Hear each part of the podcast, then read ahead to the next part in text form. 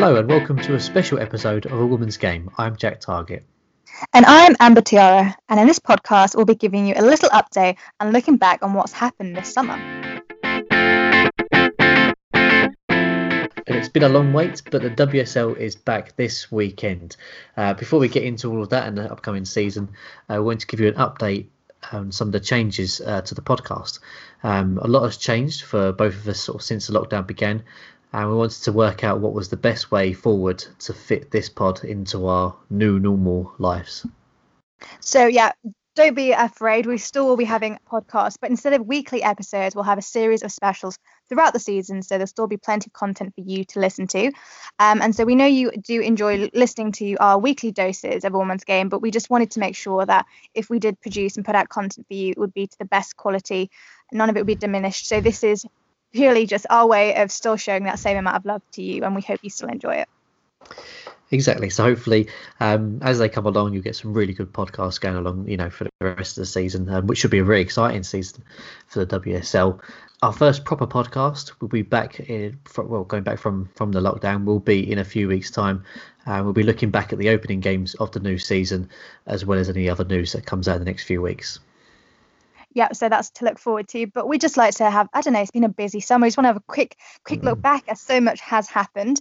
Um, so we've got some headlines for you, just in case you have had your head buried in under the under the lockdown sand, if that's so, so to speak. Because um, it has, it still have been quite a dramatic summer, despite um, not actually having the, the amount of football we were hoping for. So more recently, we've just heard that the FA have announced that the England men's and women's senior players will be paid the same, or rather, they have been paid since the beginning of the year. But we've only just found out this because it comes after news that Brazil have said they will give equal pay to all female players, which is fantastic. And it's something that you will have heard me and Jack speak of before and speak about the news stories about how they've been campaigning for that equal pay. So it's fantastic.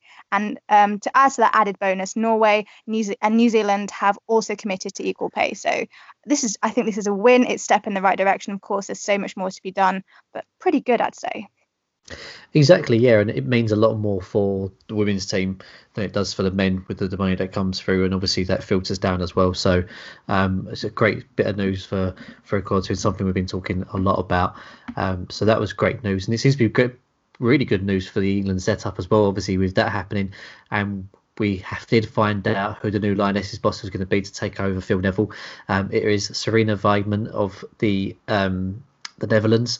She's been named the new boss, and she'll take over after the Olympics next year, uh, which is in September 2021 yeah, it was it's pretty big, big news, I'd say. And just of course, you know, with my slight love of, of the Dutch over there, mm. it was mm. absolutely fantastic. I mean, she's done really well, and I just think having such a, a well-renowned um, manager, I I mean, no, not not that I wanted wanted anyone to go in particular, but I think it does. It's having this excitement and this mingling with um with the, with Europe, as we've mentioned, is a benefit, and we're seeing more and more happening across the league. So it's fantastic. It is, yeah, and she obviously got the experience of the World Cup final that she took the team to, um, and she's won the Euros as a mm. home nation on home soil, which obviously she'll hopefully do with with England next summer as well, in a couple of summers' time actually. So uh, fingers crossed, she could do mm. it again. That'll be we can finally see some silverware uh, for the England team.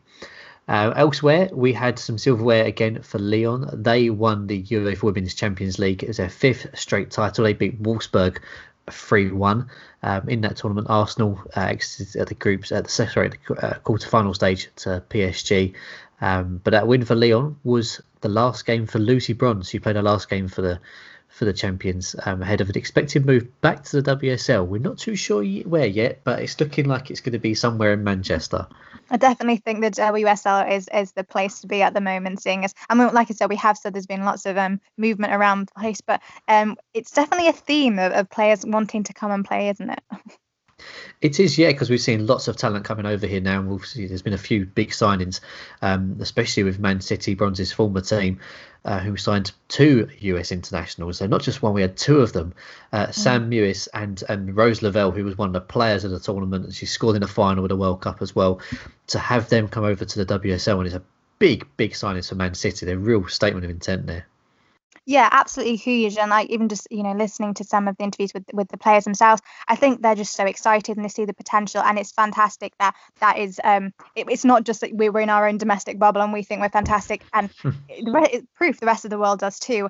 And um, this this goes back as well to what I said about a lot of it the WSL attracting a lot of European talent because Denmark um, captain, um, or who also from Wolfsburg, so she's a finalist as well, Pernille Harder, has joined Chelsea and get it, it's for a world record fee. Now, we're not sure of the actual numbers, but we've heard it's in excess of 250,000. Now, this is kind of peanuts compared to the men's, but bearing in mind what we what we talked about with pay and money, this is still huge news. Um, and is just a fantastic player, so this is a, another huge signing for the WSL and for Chelsea. So you should be pretty happy there. I'm very happy.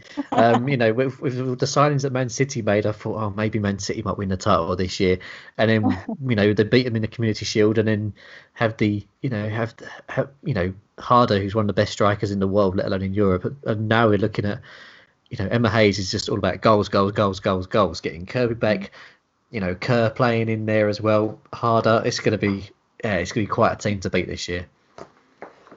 It will be. Um, and so with with all of you know this amazing talent coming to the WSL, it's no surprise that the FA have also agreed um, that the, the there will be a deal that will see that the WSL matches will be broadcast in Germany, Italy, and the United States. So this is um, you know maybe logical but also fantastic and the fact that you know you're going to have people overseas watching um watching the talent and you know it's really growing and it's going to be fantastic and we're going to see women's football really have the platform it's always deserved but now more than ever um it should have so that is pretty exciting um and there have been a slight a few people you know those who are saying you know all of this incoming talent might be you know hindering some of the youngsters coming through but um on the plus, plus side of the argument um the WSL teams have been or will have to include at least eight homegrown players um, in their registered squads in the next season and onwards. So it's good that there's a lot of balance and there seems to be a lot of forward thinking and planning um, to kind of really cultivate the, the domestic league. So I think all massive pluses, I'd say, and it's so exciting. It really is, and that's an interesting rule that they've, they've brought in there. Obviously, clearly wants to to make sure that the English talent is still growing and progressing, that we can still change in major tournaments. And obviously, the great thing about these players coming over here is that it's great for the league and the spectacle, but for the young players coming through, going head to head you know, these players in training and also learning from them as well in their own positions is going to be such valuable experience and to play alongside these players. So to have this rule in here just to just to solidify it is uh is quite fantastic. And um hopefully we'll see a few more England youngsters coming through and and dominating on the world stage.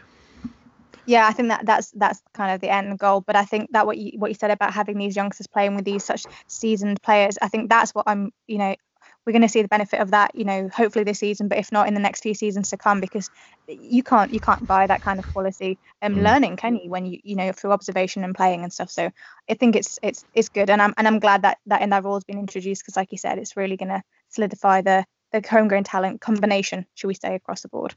Mm.